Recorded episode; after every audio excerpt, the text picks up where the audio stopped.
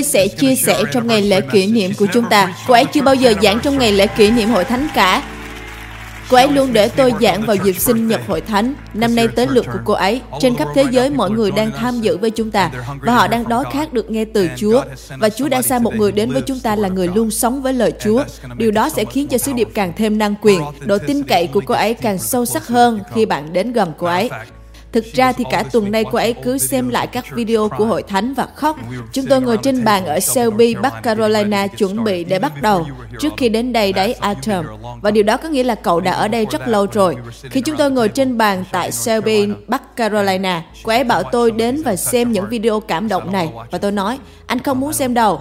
Bạn biết đấy, có một đường ranh nhỏ giữa việc xem lại những video của bạn và ngại ngùng khi nghe lại giọng của chính mình kiểu như vậy nhưng tôi cũng đã xem một video và tôi muốn cho các bạn xem qua. Và tôi sẽ tắt âm vì tôi không muốn các bạn nghe giọng tôi và những gì tôi nói đâu. Nhưng điều tôi muốn các bạn chú ý đó là Người đàn ông mặc cái áo rộng hơn ba size, người không xứng với người phụ nữ mà Chúa đã ban cho anh ta. Video được ghi vào ngày 14 tháng 8 năm 2005. Tôi nghĩ lúc này là 6 tháng trước khi chúng ta có buổi nhóm công khai đầu tiên. Và lúc này, có một người đến. Anh ta đang làm gì đấy? Anh ta đang dọn chỗ cho một người sẽ ngồi bên cạnh mình. Và đứa bé đó là Eli. Bây giờ Eli đã 15 tuổi. Điều tôi muốn các bạn nhìn thấy là nụ cười của cô ấy. Và tôi muốn các bạn nhìn cách cô ấy mang Eli và cách mà em mang những điều Chúa đặt để trong lòng em cho chức vụ của chúng ta. Với ân điển lòng tin và phẩm hạnh trong suốt 15 năm qua, em đã làm nó trong nụ cười, sự tử tế và hội thánh biết ơn Chúa vì những lời Chúa ban cho em ngày hôm nay. Năm trước, giám mục Jack đã giảng trong ngày lễ kỷ niệm, nhưng có một người mà anh thích nghe hơn. Nào hãy cảm ơn Chúa vì Holy Fertig. Chúc mừng sinh nhật hội thánh.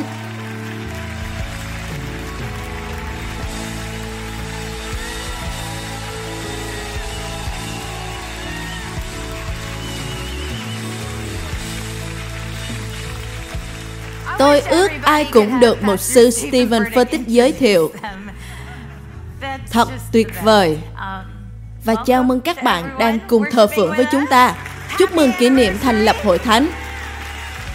Dù bạn đang thờ phượng từ các chi hội hay từ phòng khách, từ các nhóm xem chung trên khắp thế giới, tôi biết là các bạn đã sẵn sàng rồi. Hãy bình luận nơi bạn đang ở và hãy nói xin chào với tôi. Hãy vẫy tay của bạn nữa nhé.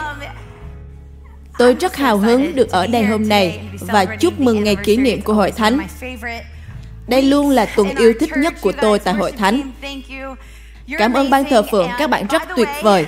Và nhân tiện thì các bạn là đội đã hướng dẫn thờ phượng ba lần trước khi tôi giảng. Cho nên tôi chỉ muốn nói là chúng ta hãy cứ tiếp tục cùng làm việc với nhau nhé. Hãy cứ tiếp tục cộng tác.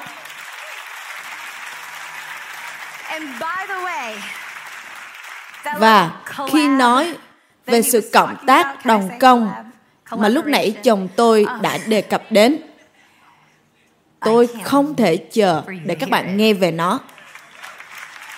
Nó không giống như những thứ khác ngoài kia, nhưng nó là một sự sức giàu tươi mới và tuyệt vời.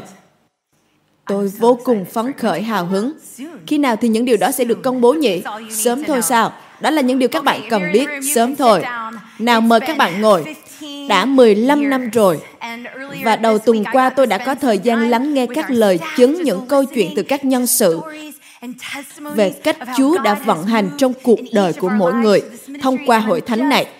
Và tôi vô cùng biết ơn vì được làm một phần của hội thánh này.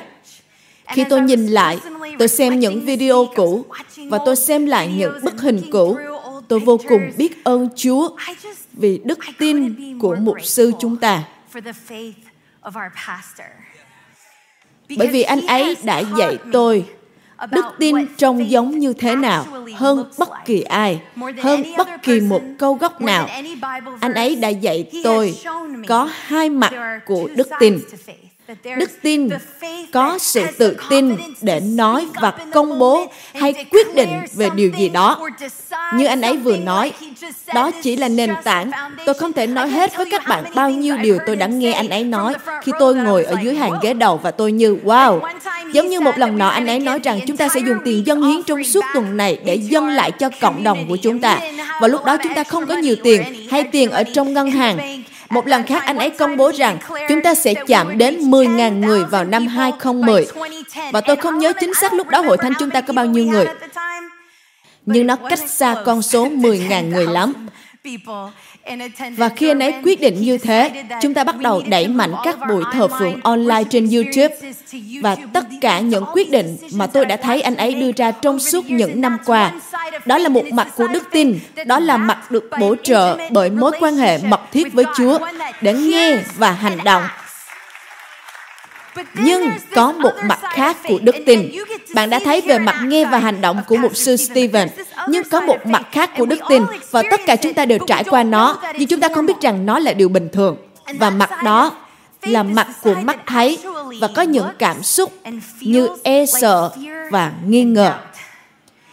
Bạn không biết có bao nhiêu lần tôi đã nghe chồng mình nói rằng em có nghĩ là chúng ta đang làm đúng không như thế này có phải là vô trách nhiệm không? điều này có hiệu quả không? Điều này đúng không? Tại sao anh lại nói như thế nhỉ? và anh đã dạy em suốt 15 năm qua rằng nếu không có nỗi sợ thì nó cũng không đòi hỏi nhiều đức tin. Anh đã dạy em rằng đức tin đòi hỏi việc làm, sự chịu đựng, bền bỉ và sự nhẫn nại. Dù cho anh có nôn mửa đằng sau cánh cửa, không một ai biết. Anh dạy em rằng, không sao cả khi những gì bạn nghe từ Chúa không phù hợp với những gì mà bạn cảm nhận hay thấy ở hoàn cảnh hiện tại. Hãy nghĩ về chi hội Matthew. Nếu bạn ở chi hội Matthew mà không biết đến câu chuyện của chi hội mình, thì bạn nên hỏi mục sư Larry Wright.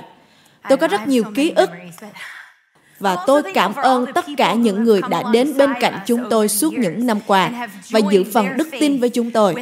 Dù họ là những người tham gia trong đội ngũ nhân sự hay là những người dân hiến trung tín, những người tình nguyện viên mỗi tuần, tôi tin các bạn cũng đồng ý với tôi khi tôi đứng ở đây và cảm ơn mục sư Stephen. Cảm ơn mục sư Stephen đã cho phép chúng tôi bám vào đuôi áo thuộc linh của anh. Đức tin của anh đã cho chúng ta nhìn thấy những điều Đức Chúa Trời có thể làm thông qua chúng ta. Hãy bình luận, Chúa chỉ mới bắt đầu thôi. Và tôi tin rằng 15 năm tiếp theo sẽ phi thường như 15 năm qua. Em yêu anh. Ok, tôi có thể giảng hôm nay chứ? Tôi không thể chờ để chia sẻ với các bạn những điều Chúa đã dạy dỗ tôi. Tôi biết mình muốn giảng điều này. Khi tôi đọc câu chuyện này, thực ra thì những điều mà Stephen giảng trong hai tháng qua cứ đụng chạm mạnh mẽ vào tôi. Từng điều trong từng bài giảng và tôi rất hào hứng. Các bạn sẵn sàng chưa nào? Hôm nay tôi mặc cái quần này để giảng đấy. Tôi sẽ thắt nịch lưng thật chặt. Hãy cầu nguyện nào. Chúa ơi, chúng con cảm ơn vì hội thánh này. Chúng con cảm ơn vì hội thánh của Ngài 15 năm như một dòng thời gian khi chúng con nghĩ về những gì Ngài đã làm. Hơn tất cả, chúng con cảm ơn Ngài. Con cảm ơn Ngài vì đây là nơi mà Ngài luôn phán với con. Và dù chúng con đang nghe bài giảng từ nơi nào, trong phòng khách, trên máy tính hay đang lúc lái xe, thì Chúa ơi, chúng con đang ở đây lắng nghe Ngài xin an ủi chúng con, khích lệ chúng con, khuấy động chúng con, thách thức chúng con hôm nay. Chúng con muốn một sự đụng chạm từ Ngài, Chúa ơi. Chúng con muốn nghe từ Ngài. Xin phán lời Ngài thông qua con. Trong danh Chúa Giêsu con cầu nguyện. Amen. Trước khi đọc Kinh Thánh, các quan sát đoạn 6, các bạn có thể mở Kinh Thánh ở những sách đầu tiên của Kinh Thánh nhé. Tôi muốn thăm dò một chút. Hãy bình luận cho tôi biết rằng bạn có thường dán nhãn sticker lên xe hơi của mình không? Hãy bình luận ngón cái đưa lên hoặc đưa xuống nhé. Ba tôi không bao giờ để chúng tôi dán nhãn sticker lên xe của ông. Và tôi cũng không dán sticker lên xe của mình cho đến khi có nhãn dán sticker này. until Ồ, đây là tài liệu của anh nhé. This one's mine. Nhãn dán của Hội Thánh Elevation. Nhân tiện thì những nhãn dán này miễn phí nhé. Hãy hỏi xin mục sư ở các chi hội hoặc đặt online. Tôi không biết nó có được miễn phí trên mạng không, nhưng tôi đoán là nó miễn phí. Không có ý gì với những nhãn dán khác cả. Và cũng xin lỗi bà vì con phải dán cái này lên xe của mình. Và tôi bắt đầu nghĩ về những sticker khác mà mọi người hay dán lên xe. Thật buồn cười khi bạn nhìn thấy ai đó dán nhãn trên xe và bạn nghĩ, điều gì khiến bạn dán cái này lên xe vậy? Nhưng có những sticker bạn có thể hiểu được, ví dụ như cái này. Có em bé trên xe. Tôi chưa dán cái này lên xe, nhưng hãy cứ bình luận cho tôi biết nhé. Thường thì những người lần đầu làm cha mẹ sẽ dán cái này lên. Và khi bạn sống lâu thì bạn sẽ có cái này. And, Ồ, chúng tôi thì không có nuôi chó. Nhưng những cái này thật dễ thương. Có những người còn dán thêm cả phần này.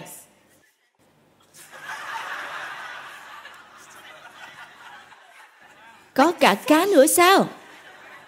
Cái này sẽ dán cố định trên xe của bạn đấy. Um, Nào hãy nói nhanh vì tôi còn vài cái nữa. Chúng ta Um, có cái này. Không bình luận gì cả nhé.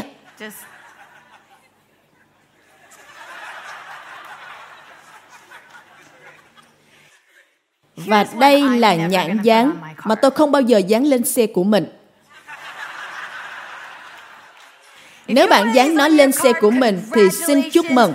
Chúng tôi rất tự hào về bạn. Và còn một nhãn dán nữa. Bạn biết có những câu nói mà người ta dán trên xe và nó làm bạn cứ thắc mắc. Ồ, tôi sẽ cho các bạn xem trước. Tôi sẽ đứng yên để các bạn có thể xem rõ. Chúng ta như, chuyện gì xảy ra với anh ta vậy? Sao lại chọn những câu kỳ quái thế này?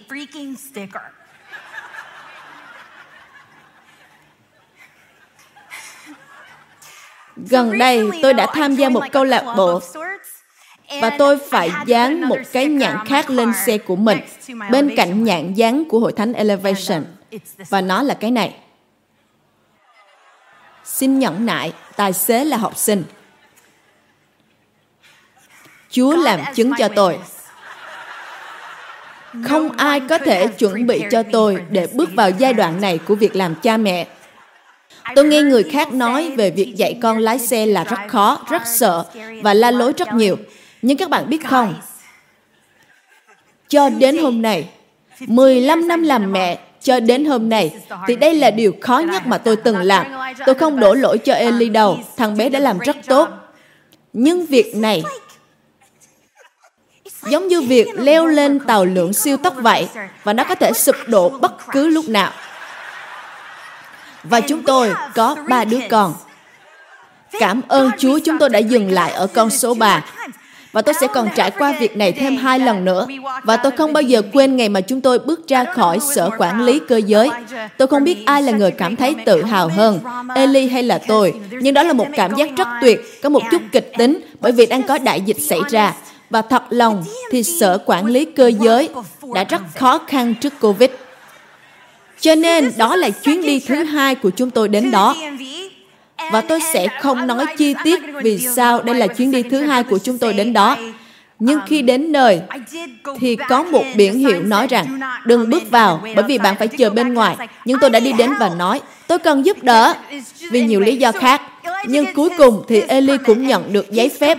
Thằng bé đã hoàn thành mọi yêu cầu, 30 giờ học lý thuyết, 6 giờ thực hành với người hướng dẫn và đã thi đậu bài kiểm tra đã sẵn sàng để lái xe.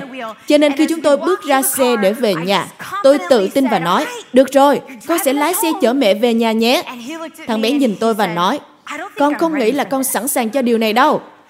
Thực ra thì bên trong tôi cũng không tự tin lắm, nhưng tôi muốn thằng bé có được kỷ niệm lái xe về nhà từ sở quản lý cơ giới.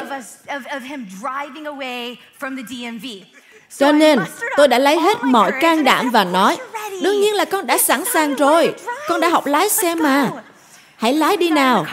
Rồi chúng tôi lên xe, thằng bé điều chỉnh ghế ngồi, bảo đảm gương chiếu hậu đúng vị trí và bắt đầu lái xe.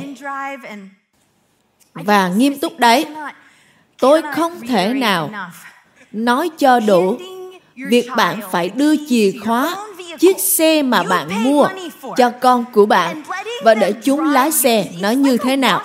nó là việc đánh mất kiểm soát mà bạn chỉ hiểu hết khi trải nghiệm nó. Nhưng tôi cũng cố cười và nói con lái được rồi đấy. Nhưng trên đường về nhà tôi không thể suy nghĩ được gì nhiều. tôi vẫn thường làm thế và tôi như không sao cả. Không sao cả và khi gần đến nhà tôi đã cầu nguyện và bình tĩnh. Rồi tôi chỉ dạy thằng bé bởi vì đó là những gì bạn cần phải làm khi dạy con trai bạn lái xe. Có rất nhiều thứ bạn cần phải làm đấy. Và tôi như, chạy nhanh lên một chút, không phải nhanh như thế, chậm lại, nhưng đừng thắng, nhìn phía trước xem thế nào. Và khi tôi dần ổn định hơn, khi tôi đang ở ngưỡng cửa vẫn còn chịu đựng được những sự lo lắng sợ hãi, thì trời bắt đầu mưa. Thật đấy, và tôi nói, tấp vào lề đi, mẹ vẫn chưa sẵn sàng cho điều này. Và đó cũng là tiêu đề cho bài giảng hôm nay. Tôi không nghĩ mình sẵn sàng cho điều này. Có bao giờ bạn cảm nhận rằng mình chưa sẵn sàng cho việc gì đó, nhưng bạn đã ở trong sự việc đó rồi không? Chúng ta gặp những hoàn cảnh như thế mỗi ngày. Đôi lúc là một thời kỳ nào đó mà chúng ta chưa sẵn sàng, nhưng bạn vẫn đang ở đây. Đôi lúc nó là một cơn đại dịch và bạn thấy mình đang làm một việc mà bạn không được thuê để làm. Đôi lúc nó là những việc xảy ra vượt quá sự kiểm soát của bạn. Giờ bạn phải chăm sóc cha mẹ già hay chiến đấu với bệnh tật mà bạn không mong đợi. Có bao nhiêu người trong các bạn đồng ý rằng nếu bạn chờ cho đến lúc bạn sẵn sàng hay xứng đáng để làm một việc gì đó thì bạn sẽ không bao giờ làm gì cả.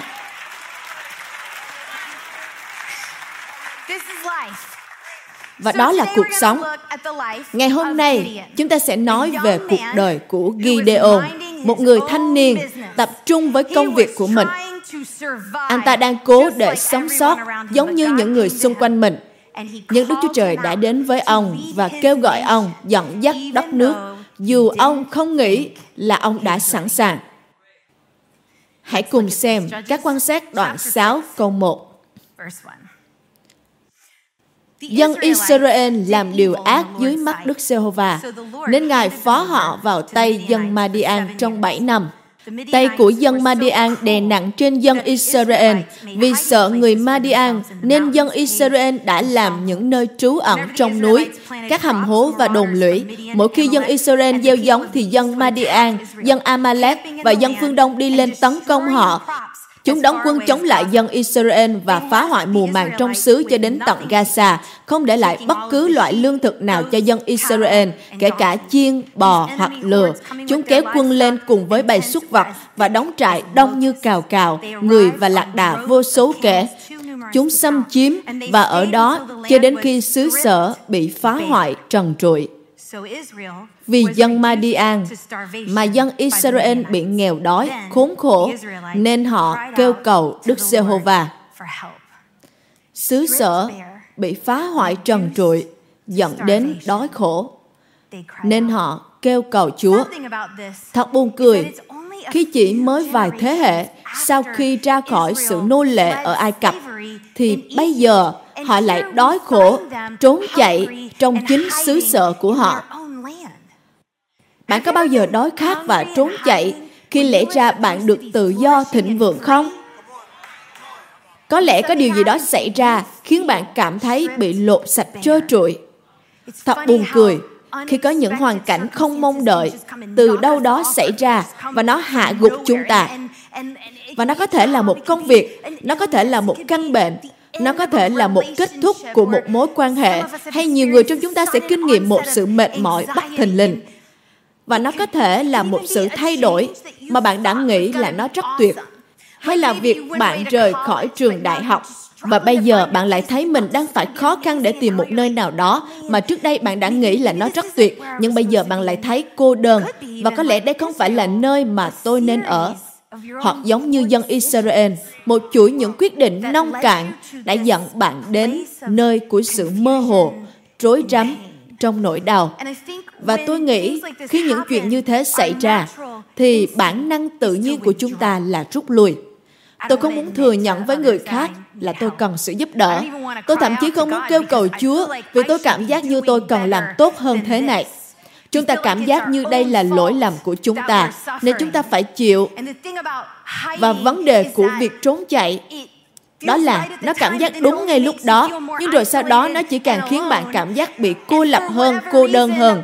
Và vì lý do nào đó chúng ta thấy mình đang ở tại nơi này và chúng ta bắt đầu nói với bản thân mình rằng không ai hiểu chúng ta không ai quan tâm chúng ta. Và rồi chúng ta càng đi xa hơn nữa chúng ta trở nên đói khát những sự tương tác ý nghĩa với người khác. Chúng ta đói khát sự chấp nhận và nó khiến bạn bật chế độ bới tìm đóng rác. Có bao giờ bạn như thế chưa? Bạn tức giận với mọi người, tức giận với thế giới và bạn cố để làm thỏa mãn linh hồn. Nhưng tất cả những nơi đó lại không thể nào làm đầy bạn và đó là chỗ mà chúng ta nhìn thấy dân Israel lúc này. Tôi tự hỏi bạn có thể liên hệ đến mình không? Có bao giờ bạn trải qua những điều đó chưa? Họ biết họ không nên ở tại nơi này. Họ biết họ không cần phải tiếp tục sống theo cách này. Và Kinh Thánh cho chúng ta biết rằng họ đã đến mức bằng cùng cạn kiệt và họ kêu la xin Chúa giúp đỡ. Và tôi nghĩ thật thú vị vì đôi lúc chúng ta phải đi xuống rất thấp thì chúng ta mới kêu cầu Chúa. Đừng lo lắng sứ điệp này không chán nặng đâu bởi vì Chúa nghe sự kêu cầu của chúng ta. Đó là điều bạn cần biết ngày hôm nay. Và theo kinh nghiệm của tôi, Chúa nghe sự kêu cầu của tôi, nhưng thông thường sự trợ giúp đến dưới dạng hành động từ phía tôi. Có những điều tôi phải làm, và đó là chỗ mà tôi muốn nói ngày hôm nay. Một thiên sứ đến với Gideon và gọi ông hãy hành động.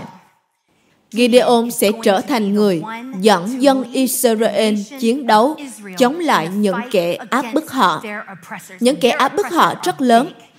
Và chúng ta sẽ xem Gideon thắc mắc và nghi ngờ. Nhưng rồi cuối cùng, chúng ta sẽ thấy ông đặt đức tin của mình vào hành động theo một cách kinh ngạc. Tôi báo trước nhé, vì tôi sẽ không đi đến cuối câu chuyện nên tôi sẽ nói nó ngay cho các bạn. Gideon với chỉ 300 người đã đánh bại đội quân Madian 150.000 người. Và Gideon sống rất lâu. Hôm nay, tôi sẽ nói về một sự kiện dẫn đến chiến thắng hào hùng này. Chúng ta rất thích hát rằng, tôi muốn nhìn thấy chiến thắng vì những chiến trận thuộc về Chúa phải những chiến trận thuộc về Chúa. Nhưng điều đó không có nghĩa là chúng ta cứ ngồi trên khán đài và xem như một khán giả. Cho nên, điều bạn làm khi bạn biết mình đang bước vào một thời kỳ mới, một chiến trận mới, một sự kêu gọi mới, một vai trò mới, làm thế nào để bạn thay đổi từ việc cố sống sót sang việc sống theo đức tin được đặt ở bên trong bạn. chúa không bao giờ muốn chúng ta sống trong sự ẩn trốn. ngài không bao giờ định cho chúng ta sống trong sự sợ hãi canh phòng mọi ngóc ngách. Ngài không muốn chúng ta bới đóng rác tìm những thứ khích lệ rác rưởi trên mạng xã hội. Khi bạn kêu cầu ngài thì ngài lắng nghe bạn và ngài sẽ giúp đỡ bạn. Nhưng ngài không làm nó thay cho bạn bởi vì tại nơi của sự kêu cầu, thắc mắc và hành động, dù chúng ta không chắc chắn, dù chúng ta không cảm giác sẵn sàng, thì đó là nơi Ngài làm những công việc vĩ đại bên trong chúng ta. Và khi chúng ta nói về câu chuyện này ngày hôm nay, tôi sẽ cho các bạn bốn điều để nhắc nhở các bạn về Đức Chúa Trời khi bạn đang đối diện với một hoàn cảnh mới mà bạn không cảm giác sẵn sàng không phải là những điều để bạn nhớ về chính mình phải bạn có thể làm được mọi sự nhờ đấng ban thêm sức cho bạn nhưng cho đến lúc chúng ta đặt đức tin của mình vào hành động, thì chúng ta phải nhớ là ai đang ở cùng với chúng ta. Đó là điều tôi muốn nói hôm nay. Hãy cùng xem câu 11. Thiên sứ của Đức Sêu va đến ngồi dưới cây thông tại thành Opra của ông Joach, người Abieserit. Khi ấy, con trai Joach là Gideon đang đập lúa mạch trong hầm ép rượu để tránh dân Madian. Thiên sứ của Đức Sêu va hiện đến với Gideon và nói, Hỡi người anh hùng dũng mãnh, Đức Giê-hô-va ở cùng anh. Điều đầu tiên bạn phải ghi nhớ đó là khi Chúa kêu gọi bạn, Ngài gọi bạn dựa theo tiềm năng của bạn. Tôi không biết gì nhiều về lúa mì, nhưng tôi thích ăn nó, hay rượu nho. Nhưng tôi chắc là bạn không nên đập lúa mì trong hầm ép rượu nho. Gideon đang trốn tránh kẻ thù và ông đang cố kiếm đủ thức ăn, đủ lúa mì cho gia đình của mình. Ông chỉ đang cố sống từng ngày một. Và đây là một ngày bình thường với ông trong sự ẩn trốn. Rồi một vị thiên sứ đến với ông. Một vài bản dịch khác nói rằng thiên sứ gọi ông là người chiến sĩ dũng mãnh. Trong giây phút này, Gideon không có gì là chiến sĩ hay là dũng mãnh cả. Ông đang ẩn trốn. Ông đang đói khát. Bạn có biết ơn Chúa vì Ngài gọi chúng ta dựa theo tiềm năng mà Ngài nhìn thấy trong chúng ta, chứ không phải theo những quyết định tồi tệ trong quá khứ của chúng ta, cũng không phải theo những hoàn cảnh hiện tại của chúng ta. Bạn có ước mình cũng nhìn bản thân theo cách Chúa nhìn thấy bạn không? Tôi nghĩ lại lúc mới bắt đầu thành lập hội thánh này, tôi vẫn nhớ Steven và tôi mơ ước và khai mở. Xin lỗi, mơ ước và lên kế hoạch một ngày nào đó sẽ khai mở một hội thánh. Và chúng tôi hay nói, một ngày nào đó khi chúng ta lớn tuổi, khoảng 40 tuổi, khi chúng ta khôn ngoan hơn, khi những người khác muốn theo chúng ta. Nhưng Chúa đã phán với chúng tôi một cách rõ ràng. Và chúng tôi biết đây là thời điểm để chúng tôi bắt đầu hội thánh. Lúc đó chúng tôi chỉ 25 tuổi. Hãy để tôi đặt điều này vào trong tầm nhìn của vài người trong các bạn. Lúc đó chúng tôi mới ra trường được 3 năm. Chúng tôi vẫn chưa là mục sư. Chúng tôi không phải là chuyên gia trong việc khai mở hội thánh. Chúng tôi vẫn còn là những đứa trẻ. Đức Chúa Trời không nhìn thấy bạn như là một người thất nghiệp. Ngài nhìn bạn như là một người chu cấp cho gia đình. Ngài không nhìn bạn như một người mẹ căng thẳng quá độ. Ngài nhìn bạn như một người nuôi dưỡng. Ngài không nhìn bạn như một người bất an, nhưng Ngài nhìn bạn như một người tự tin trong tính cách của bạn, con người bên trong của bạn. Có lẽ bạn đang ẩn trốn, nhưng đó không phải là con người thật của bạn. Và Đức Chúa Trời không tìm kiếm sự hoàn hảo. Bởi vì nếu Ngài tìm sự hoàn hảo, Ngài đã không lựa chọn chúng ta. Ngài sẽ không chọn tôi, không chọn các bạn, nhưng Ngài tìm kiếm những tiềm năng. Ngài rất ổn khi ở giữa con người của bạn hiện tại và con người mà bạn sẽ trở thành trong tương lai. Bởi vì Ngài nhìn thấy một chiến binh ở trong bạn, sâu bên trong bạn. Ngài nhìn thấy một con người sẽ chiến đấu trong quá trình. Ngài nhìn thấy một con người sẽ chiến đấu cho gia đình của họ Ngài nhìn thấy một con người sẽ chiến đấu để gìn giữ sự chính trực ngay thẳng dù họ có gặp phải khó khăn trong công việc. Một con người sẽ chiến đấu cho những điều đúng dù cho những người khác có đang làm những điều sai trái. Đó chính là con người của bạn. Vấn đề trong tình trạng hiện tại của Gideon đó là ông đang cay đắng về hoàn cảnh của ông. Tôi không nghĩ là ông nghe được phần người chiến sĩ dũng mãnh bởi vì ông chỉ chú ý đến phần Đợi tôi một chút nhé. Ông bị cuốn vào điều thiên sứ nói và ông trả lời trong câu 13. Gideon nói, Thưa Ngài, nếu Đức giê va ở cùng chúng tôi, thì tại sao tất cả những việc này lại xảy đến cho chúng tôi? Tổ phụ chúng tôi đã thuật lại rằng Đức giê va đã đem chúng ta ra khỏi Ai Cập. Thế thì mọi việc kỳ diệu kia ở đâu mà bây giờ Đức giê va lại từ bỏ chúng tôi và phó chúng tôi vào tay dân Madian. Gideon bị cuốn vào phần Đức Giê-hô-va ở cùng anh. Ông như, đất hứa gì mà như thế này chứ? Đó là điều ông muốn biết. Kinh Thánh thật diệu kỳ đúng không? Bởi vì các bạn đừng bao giờ nói với tôi rằng bạn không bao giờ nói với Chúa như thế. Đừng bao giờ nói với tôi rằng bạn không cầu nguyện rằng Chúa ơi Ngài ở đâu? Sao những chuyện này lại xảy ra với con? Có bao giờ bạn nghĩ, có bao giờ bạn cầu nguyện, có bao giờ bạn nghĩ những người khác đang có một sự đột phá ngoài tôi và gia đình của tôi? Tôi có thể thành thực với các bạn không? Tôi đã cầu nguyện nhiều điều với Chúa mà tôi mong là các bạn đừng nghe nó. Tôi nói những điều như Thật sao Chúa? Ngài sẽ ban phước cho họ sao? Chúa ơi, Ngài ở đâu? Đây lẽ ra là công việc mơ ước của con. Đây lẽ ra là một chức vụ lớn. Và bây giờ nó cảm giác như mọi thứ đang sụp đổ. Chúa ơi, Ngài ở đâu? Đây không phải là điều con nghĩ nó xảy ra. Ngài nói Ngài ở cùng con, nhưng con không cảm nhận được Ngài ngay lúc này. Và Đức Chúa Trời vô cùng tốt lành vì Ngài giống như một người cha mẹ mặc kệ cơn giận dỗi của con mình và đi ngay vào trong sự chỉ dẫn. Điều tiếp theo được nói với Gideon.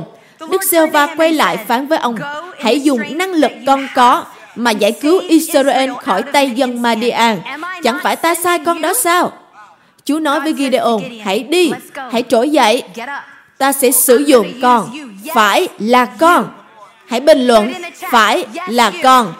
Nhưng con không đủ tốt, phải là con. Nhưng con chưa đủ lớn, phải là con. Nhưng con đã quá già, phải là con. Nhưng con không đủ mạnh, phải là con. Là chính bạn đấy. Dù bạn đang nghe bài giảng từ đâu, Chúa muốn sử dụng bạn Xin hãy ngồi. Điều thứ hai của tôi đó là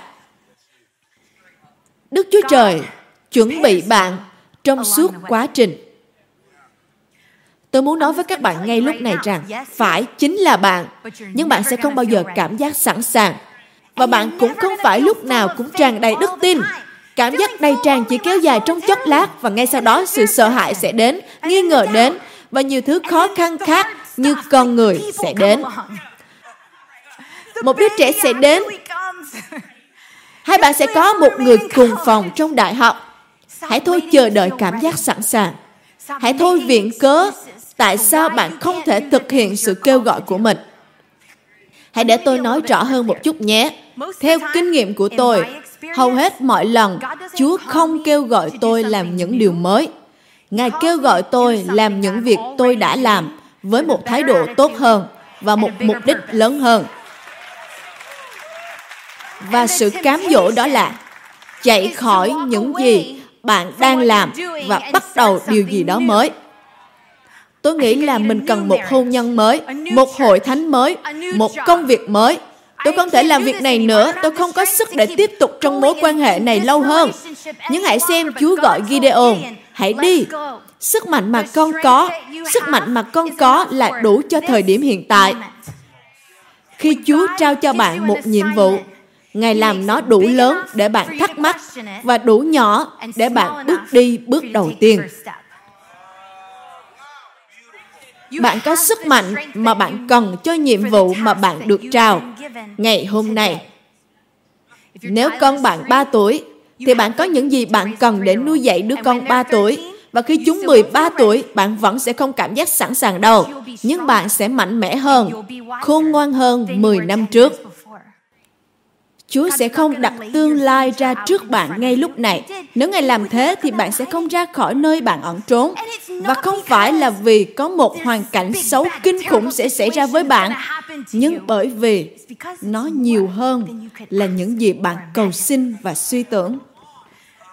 Chúng ta vui mừng kỷ niệm hội thánh của chúng ta được 15 năm ngày hôm nay và tôi đã suy nghĩ về những thứ lạ lùng trước đây mà Chúa đã làm. Tôi không thể thôi suy nghĩ về việc chúng ta chỉ có đủ đức tin để bắt đầu, chứ không phải để kết thúc. Đức tin để bắt đầu. Hãy bình luận đi nào. Đức tin bắt đầu. Đó là những gì bạn cần. Dũng khí để bắt đầu. Tuần này, chồng tôi đã nói với bạn rồi. Nhưng khi tôi chuẩn bị bài giảng này, tôi đã lâm vào những tình trạng khá phức tạp đó là những điều khác nhau.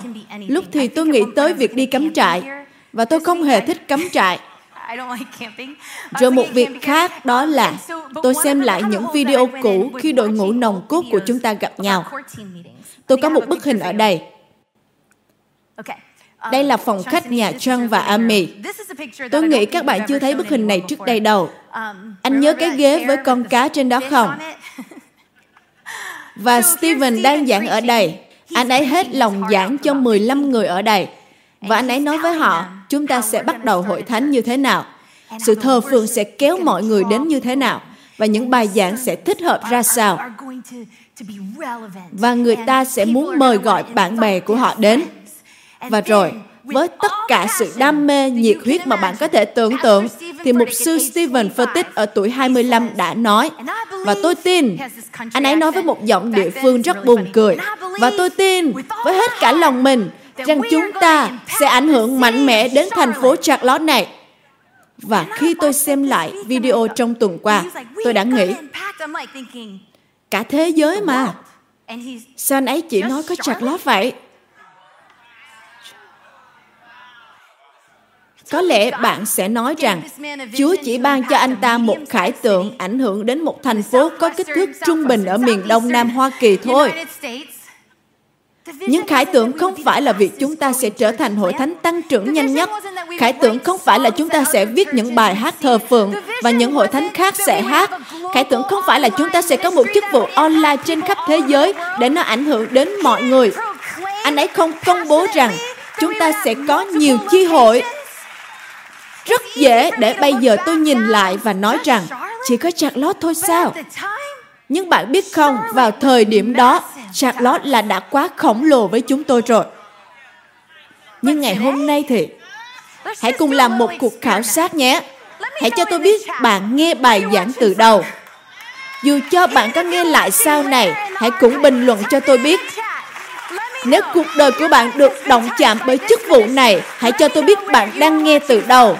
Phoenix, Nigeria, Singapore, Atlanta, Jamaica, New York, Cape Town. Không đề cập đến những người ở Charlotte. Tôi hy vọng bạn cũng vỗ tay tại nơi bạn đang ở. Bởi vì Chúa muốn làm nhiều hơn những gì bạn có thể cầu xin và suy tưởng.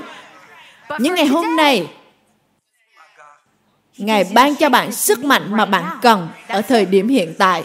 Vậy thôi, bởi vì sức lực sẽ tăng trưởng theo hành trình bạn đi. Bạn sẽ lại mạnh hơn từng chút một. Đó là cách đức tin tăng trưởng.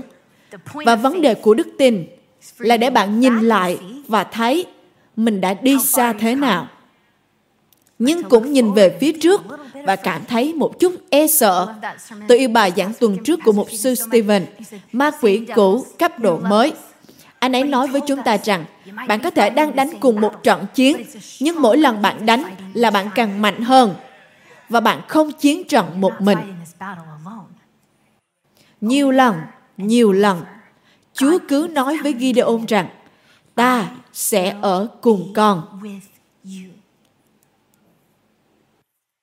Câu 15, Gideon thừa, lạy Chúa, làm sao con có thể giải cứu Israel được? Gia tộc con nghèo nhất trong bộ tộc Manasseh và con lại là người nhỏ nhất trong gia đình. Gideon vẫn chưa bắt nhịp được với kế hoạch này. Ông vẫn nói với Chúa rằng ông không phải là người thích hợp cho việc này, rằng ông không đủ tốt, ông không đến từ một gia đình có nền tảng vững chắc.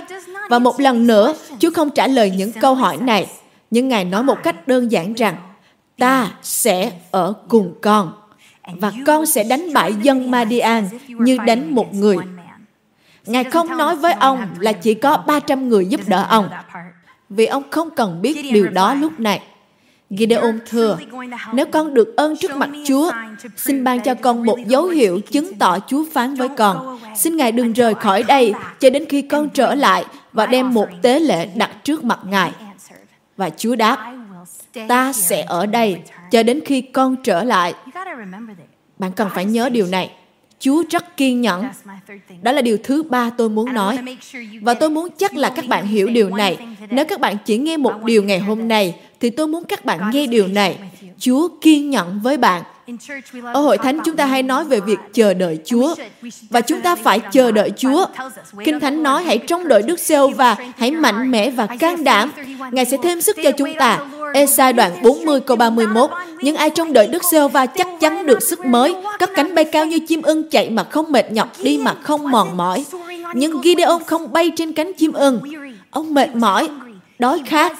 Ông uể oải Ông đã mất kiên nhẫn với Chúa Trong suốt 7 năm Dân Israel bị áp bức bởi dân Madian 7 năm là rất lâu. Và Gideon đã bỏ cuộc. Nhưng bạn có vui không khi chúng ta phục vụ một Đức Chúa Trời đấng không bao giờ từ bỏ chúng ta? Ngài kiên nhẫn với chúng ta. Hầu như ai cũng thích trích Esa đoạn 40 câu 31. Nhưng các bạn có biết câu 28 chép gì không? Ngài nói, con không biết sao, con chưa nghe sao. Jehovah là Đức Chúa Trời đời đời, đấng đã sáng tạo toàn cõi đất, chẳng mệt mỏi, chẳng yếu sức. Sự hiểu biết của Ngài không ai có thể dò được Thiên sứ nói với Gideon, ta sẽ chờ ở đây cho đến khi con quay lại. Và tôi tin rằng Chúa đang chờ đợi bạn ngay tại nơi mà bạn đã bỏ lỡ. Ngài đang chờ đợi bạn trở lại với Ngài. Ngài kiên nhẫn với những câu hỏi của bạn. Ngài kiên nhẫn với những nỗi sợ của bạn. Ngài kiên nhẫn với những quyết định nông cạn của bạn. Ngài đang chờ bạn trở lại với Ngài. Tôi đã tranh đấu rất nhiều với sứ điệp này. Tôi cứ cầu hỏi Chúa, bởi vì Gideon đã đi chuẩn bị của tế lễ và Chúa đang kêu gọi ông để làm điều gì đó. Tôi cứ cầu hỏi Chúa, sự kêu gọi có nghĩa là gì đối với chúng ta ngay lúc này, trong năm 2021 này? Bởi vì sự kêu gọi là một từ ở trong tôn giáo. Tôi lớn lên ở trong một nhà thờ Baptist lâu năm và chúng tôi rất thích nói về sự kêu gọi. Như khi bạn chuẩn bị có một mục sư mới, họ sẽ đến và giảng cho hội chúng và nó được gọi là góc nhìn của một sự kêu gọi.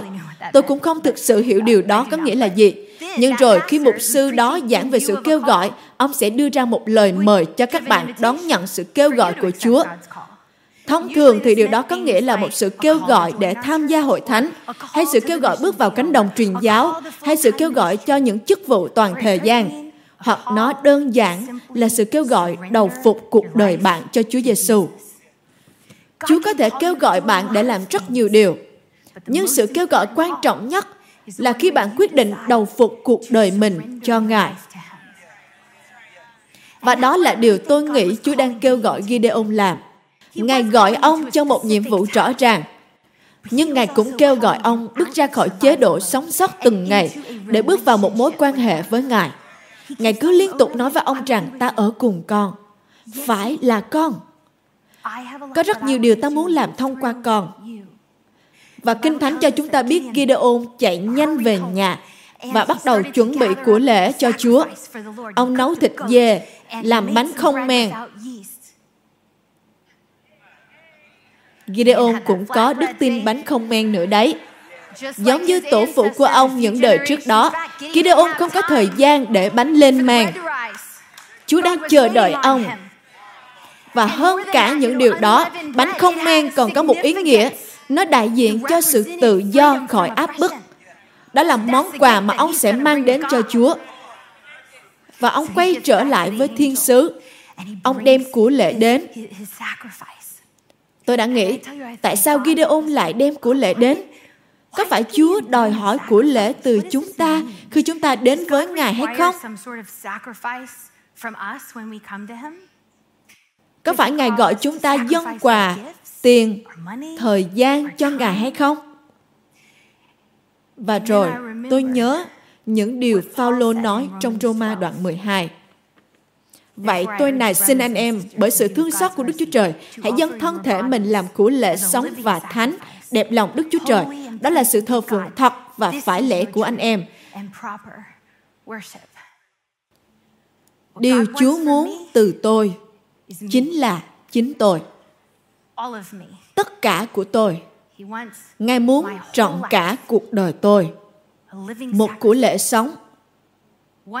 Một khi tôi hiểu rằng mục đích của cuộc đời tôi không phải là những gì tôi đạt được mà là tôi đạt được nó với ai.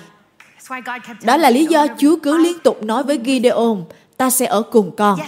Phải ngài gọi bạn để hoàn thành một điều gì đó. Nhưng tôi nghĩ vấn đề ở đây là gideon hiểu rằng chúa muốn ông và chúa sẽ chờ ông một cách kiên nhẫn để gideon chấp nhận sự kêu gọi này và Gideon mang của lễ đến. Đó là của lễ đáng giá. Và rất đáng giá khi dân Chúa cuộc đời của bạn. Ông mang đến cho Ngài dê và bánh. Hãy nhớ họ đang đói. Và đối với tôi, Gideon dân của lễ như muốn nói rằng, Chúa ơi, đây là tất cả những gì con có. Bởi vì con biết rằng Ngài là đấng duy nhất thật sự đổ đầy con. Tôi nói lại một lần nữa, Chúa đang chờ đợi bạn ngay lúc này. Chứ không phải bạn của tương lai chứ không phải bạn khi nhỏ gọn hơn chứ không phải bạn khi đã kết hôn. Và càng không phải bạn khi nổi tiếng. chúa không cần bạn phải nổi tiếng mới sử dụng bạn. ngài đang chờ bạn đến với ngài với tất cả mọi thứ mà bạn không thích về chính mình. mọi thứ mà bạn không hiểu về ngài. Và chỉ đầu phục ngài bằng bất cứ giá nào. Chúa Giêsu đang kêu gọi bạn một cách nhẹ nhàng Đức Chúa Trời của vũ trụ này đang chờ đợi bạn. Ngài đang chờ đợi bạn. Ngài đang chờ đợi bạn. Gideon dân của lễ lên và đây là lúc ông nhận ra đây thực là thiên sứ của Đức Giê-hô-va. Và Kinh Thánh chép Đức Giê-hô-va phán với ông Hãy yên lòng, đừng sợ hãi Con sẽ không chết đâu và Gideon lập tại đó một bàn thờ cho Đức Giê-hô-va và đặt tên là Jehovah Salom, có nghĩa là Đức Chúa Trời là sự bình an. Bàn thờ ấy vẫn còn ở thành Optra, thuộc về gia tộc Abi cho đến ngày nay. Khi bạn nói vâng với Chúa, Ngài ban cho bạn những cột mốc dấu ấn bình an. Tôi không nói là người hòa giải nhé, tôi nói là dấu ấn bình an. Ngài gọi Gideon chiến đấu, nhưng Ngài muốn ông đánh dấu sự bình an mà ông có ngay thời điểm hiện tại. Jehovah Salom, Đức Chúa Trời là bình an. Sự bình an này không phải là sự kêu gọi cho sự hoạn nạn kết thúc, vì cuộc chiến vẫn chưa bắt đầu. Đây là Salom, sự bình an. Đây là cảm giác của sự hoàn chỉnh, trọn vẹn. Nó chỉ ra sự hiện diện của một thứ gì đó mà bạn không thể đặt ngón tay vào. Và khi Gideon trải qua điều đó, Chúa đã phán rõ ràng với ông rằng, đừng sợ, con sẽ không chết đâu. Ông muốn chắc là ông không quên điều đó, nên ông đã dựng nên một đền thờ để ông có thể nhìn lại. Bạn có đang nghĩ về những cột mốc, dấu ấn bình an nào trên hành trình đức tin của bạn không? Tôi đã dành thời gian để viết ra vài cột mốc trong tuần này. Giây phút mà tôi nhìn lại, lúc tôi tự hỏi liệu Chúa có thật sự ở cùng tôi không? Dấu mốc bình an có thể là một sự đáp lời nào đó. Nó có thể là một cuộc gọi đúng lúc hay một tin nhắn từ một người bạn mà nó giống như là Chúa đã bảo họ làm ngay thời điểm đó. Nó có thể là một bài giảng khi bạn cảm giác như Chúa cướp đi miệng của mục sư để phán trực tiếp với bạn ngay khi bạn chuẩn bị bỏ cuộc. Tôi yêu những câu chuyện của hội thánh chúng ta. Khi người ta nói tôi xong rồi, nhưng rồi tôi lại nghe Chúa nói khác.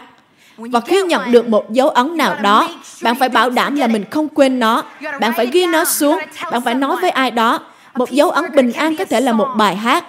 Cũng không lâu lắm, tôi đến hội thánh và cảm giác rất nặng nề với nghi ngờ về quyết định mà chúng tôi đã đưa ra cho một trong những đứa con của chúng tôi. Và lúc đưa ra quyết định đó, thì nó cảm giác như đó là quyết định đúng. Phải, chúng ta sẽ làm thế. Nhưng rồi một chuỗi sự việc xảy ra làm tôi nghi ngờ. Và tôi ngồi ở hàng ghế đầu, cố kìm nước mắt. Đây là lý do vì sao bạn phải đến hội thánh. Bởi vì họ đã hát một bài hát đó là bài Cách bước đi trên nước. Và tôi biết Chúa không phán bằng một giọng rõ ràng. Nhưng ngay giây phút đó, Ngài đã phán với tôi. Ngài nói với tôi, từng bước một, từng ngày một, từng chút một, ta sẽ dẫn dắt con. Ta sẽ ban sức lực mà con cần trong giây phút này để đưa con đi qua hoàn cảnh hiện tại. Và bạn biết không, quyết định đó là chính xác cho đứa con đó của tôi nhưng tôi đã không hề biết. Chúa đã phán với tôi ngay giây phút đó và tôi có thể nhìn lại nó. Cột mốc bình an có thể là một sự việc.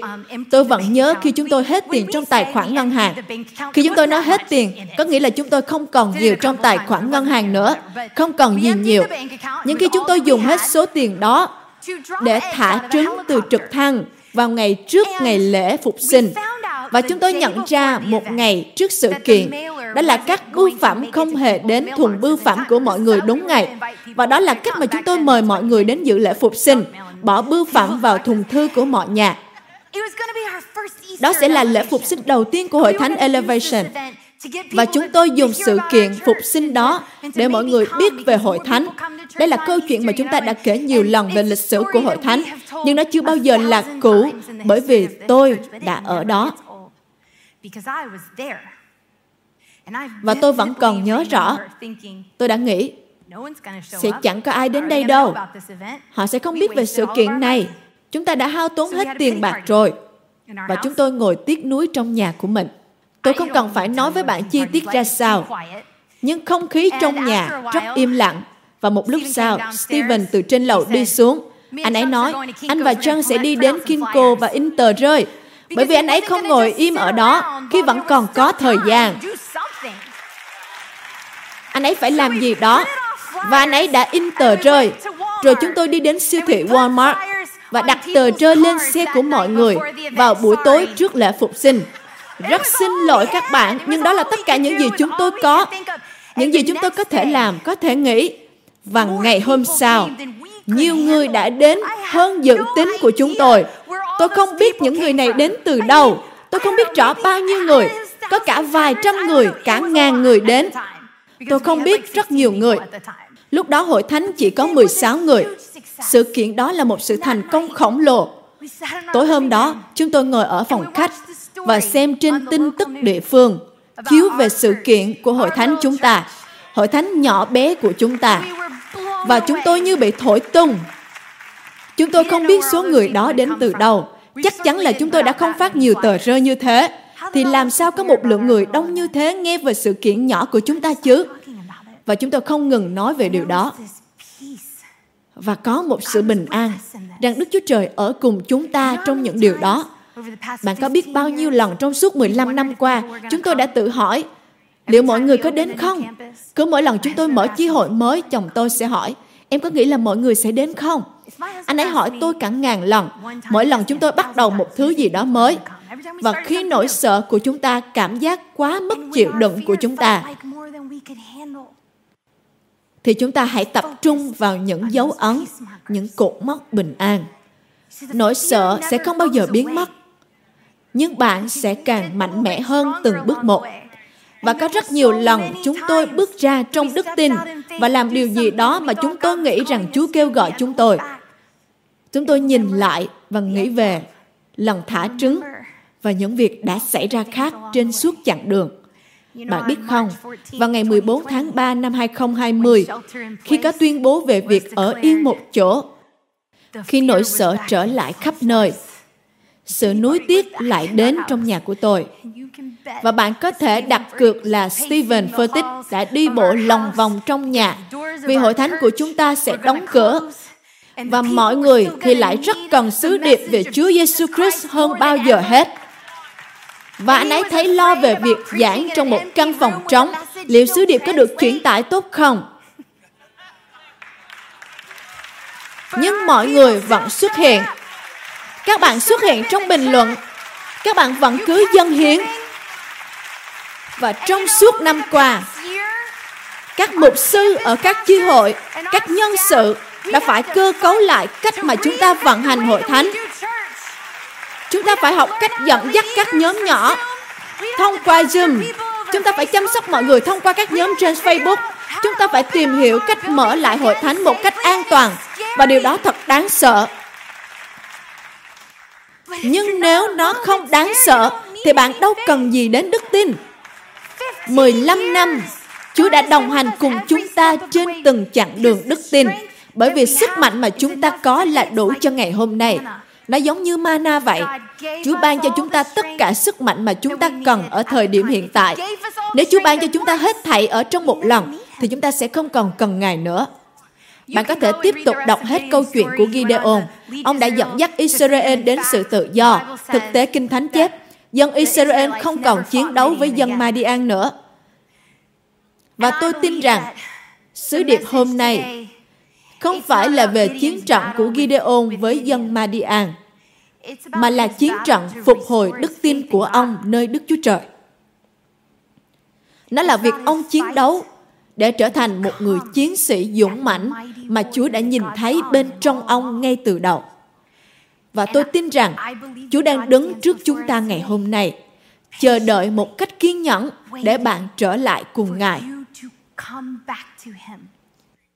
Ngài muốn bạn kinh nghiệm sự hiện diện của Ngài từng ngày một trong cuộc đời của bạn. Ngài muốn bạn nhìn thấy rằng Ngài ở cùng bạn. Dù hoàn cảnh của bạn không cho bạn thấy điều đó, Ngài đang chờ đợi một lễ hội lớn cho bạn. Bạn không cần phải chịu đói khát nữa. Và tất cả những gì Ngài muốn từ bạn, đó là cuộc đời bạn Ngài muốn tất cả cuộc đời bạn, những nỗi đau của bạn, sự sợ hãi của bạn, những thắc mắc của bạn, những lỗi lầm của bạn, những bí mật của bạn. Ngài muốn cả những tài năng ân tứ của bạn. Đôi lúc tôi nghĩ rằng việc trao cho Chúa những điểm xấu của bạn đòi hỏi nhiều đức tin hơn. Bởi vì bạn nghĩ, Chúa ơi, Ngài thật sự muốn những điều này sao? Nhưng Ngài yêu thích bạn. Bạn là con của Ngài. Tất cả của bạn. Ngay lúc này, Ngài sẽ ban cho bạn sức mạnh mà bạn cần cho từng hoàn cảnh ở phía trước. Nhưng trên tất cả, Ngài sẽ ở cùng bạn từng bước đi của cuộc đời. Từng bước đi một. Hãy cầu nguyện nào. Chúa ơi, chúng con có thể nói gì hơn ngoài cảm ơn Ngài. Và chúng con muốn trở lại với Ngài ngay lúc này. Có những người lần đầu đến với Ngài. Có những người trở lại với Ngài cả ngàn lần. Chúng con dâng tất cả cho Ngài giờ này Chúa ơi. Con không biết tại sao Ngài lại muốn con. Nhưng nếu Ngài muốn con thì Ngài đã có được con rồi đấy. Đây là điều Ngài muốn và con sẽ dâng lên Ngài. Chúa ơi, xin hãy đến hành động trong chúng con giờ này. Xin cho chúng con cảm nhận được sự hiện diện của Ngài. Xin nhắc chúng con nhớ lại những cột mốc bình an mà Ngài đã ban trên suốt chặng đường của chúng con. Cảm ơn Ngài đã kiên nhẫn với chúng con. Cảm ơn Ngài vì sức mạnh của Ngài. Hãy dành ít phút và nghĩ về những lần Ngài đã giúp bạn vượt qua. Nghĩ về những lúc bạn cảm giác cô đơn vô cùng. Nhưng bây giờ, khi nhìn lại, bạn mới biết rằng thì ra Ngài đã ở cùng bạn ngay từ đầu. Đây là lúc Ngài phán với bạn. Đừng sợ hãi. Con sẽ không chết đâu.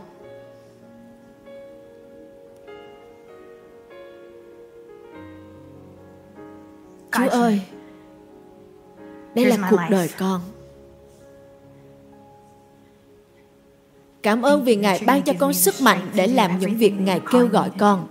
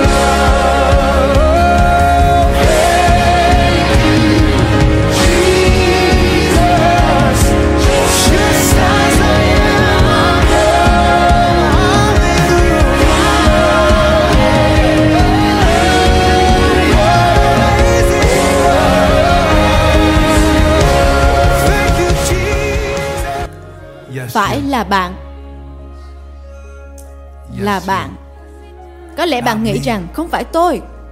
Ngài không thể nào dùng tôi được. Ngài không thể chọn tôi được. tôi không thông minh như người khác. tôi không xuất thân từ một gia đình tốt. phải là bạn đấy.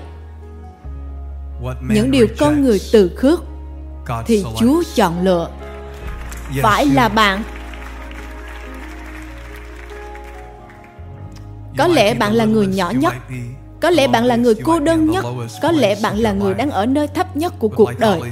Nhưng như Holly đã nói, Chúa Giêsu đang kêu gọi bạn. Ngay giờ này hãy nhắm mắt cúi đầu và bỏ sự phân tâm ra ngoài. Hãy lắng nghe tiếng phán của Ngài. Đó là một lời thì thầm. Bạn sẽ không nghe bằng tai của mình, nhưng bạn sẽ nghe bằng tâm linh của mình.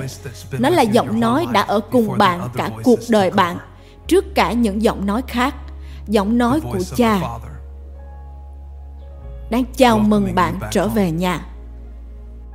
Ngay lúc này, tôi muốn kêu gọi khắp thế giới vào ngày kỷ niệm của hội thánh chúng ta cho những ai chưa từng quyết định đặt đức tin của mình nơi Chúa Giêsu, hoặc khi bạn đã quyết định rồi nhưng bạn vẫn còn đang ẩn trốn.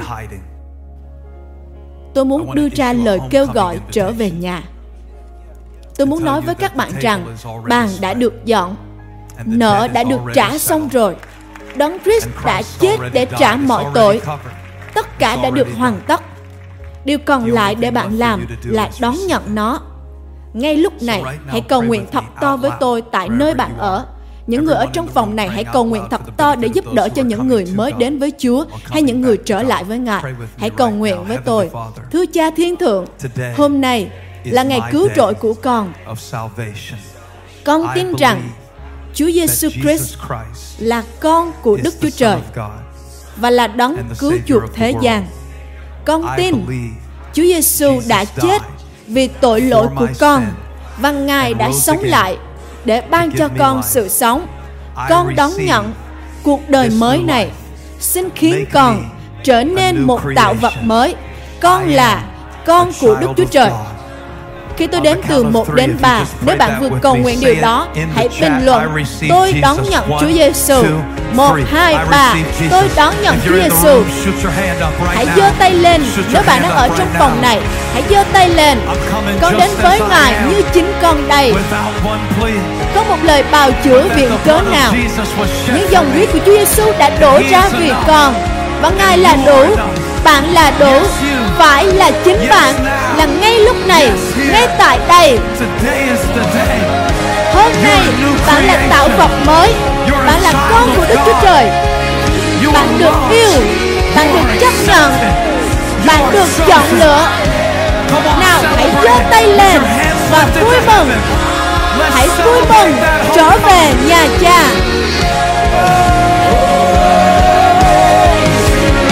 Cảm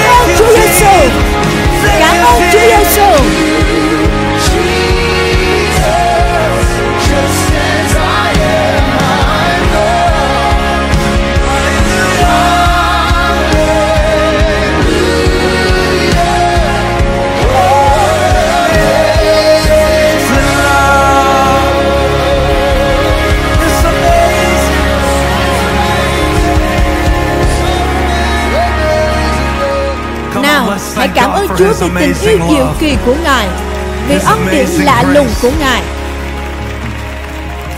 Đã cứu những tội nhân xấu xa như tôi. Những tội nhân xấu xa như bạn Phải là bạn. Tôi biết bạn không hoàn hảo nhưng có ân điển và có chỗ cho bạn trong nhà của Chúa. Chúng tôi muốn bạn là một phần của hội thánh chúng tôi.